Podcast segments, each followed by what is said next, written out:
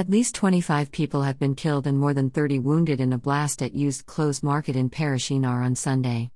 As per details, the explosion occurred. Sourced through Scoop.it from www.youtube.com. See on Scoop.it, Parachinar Voice.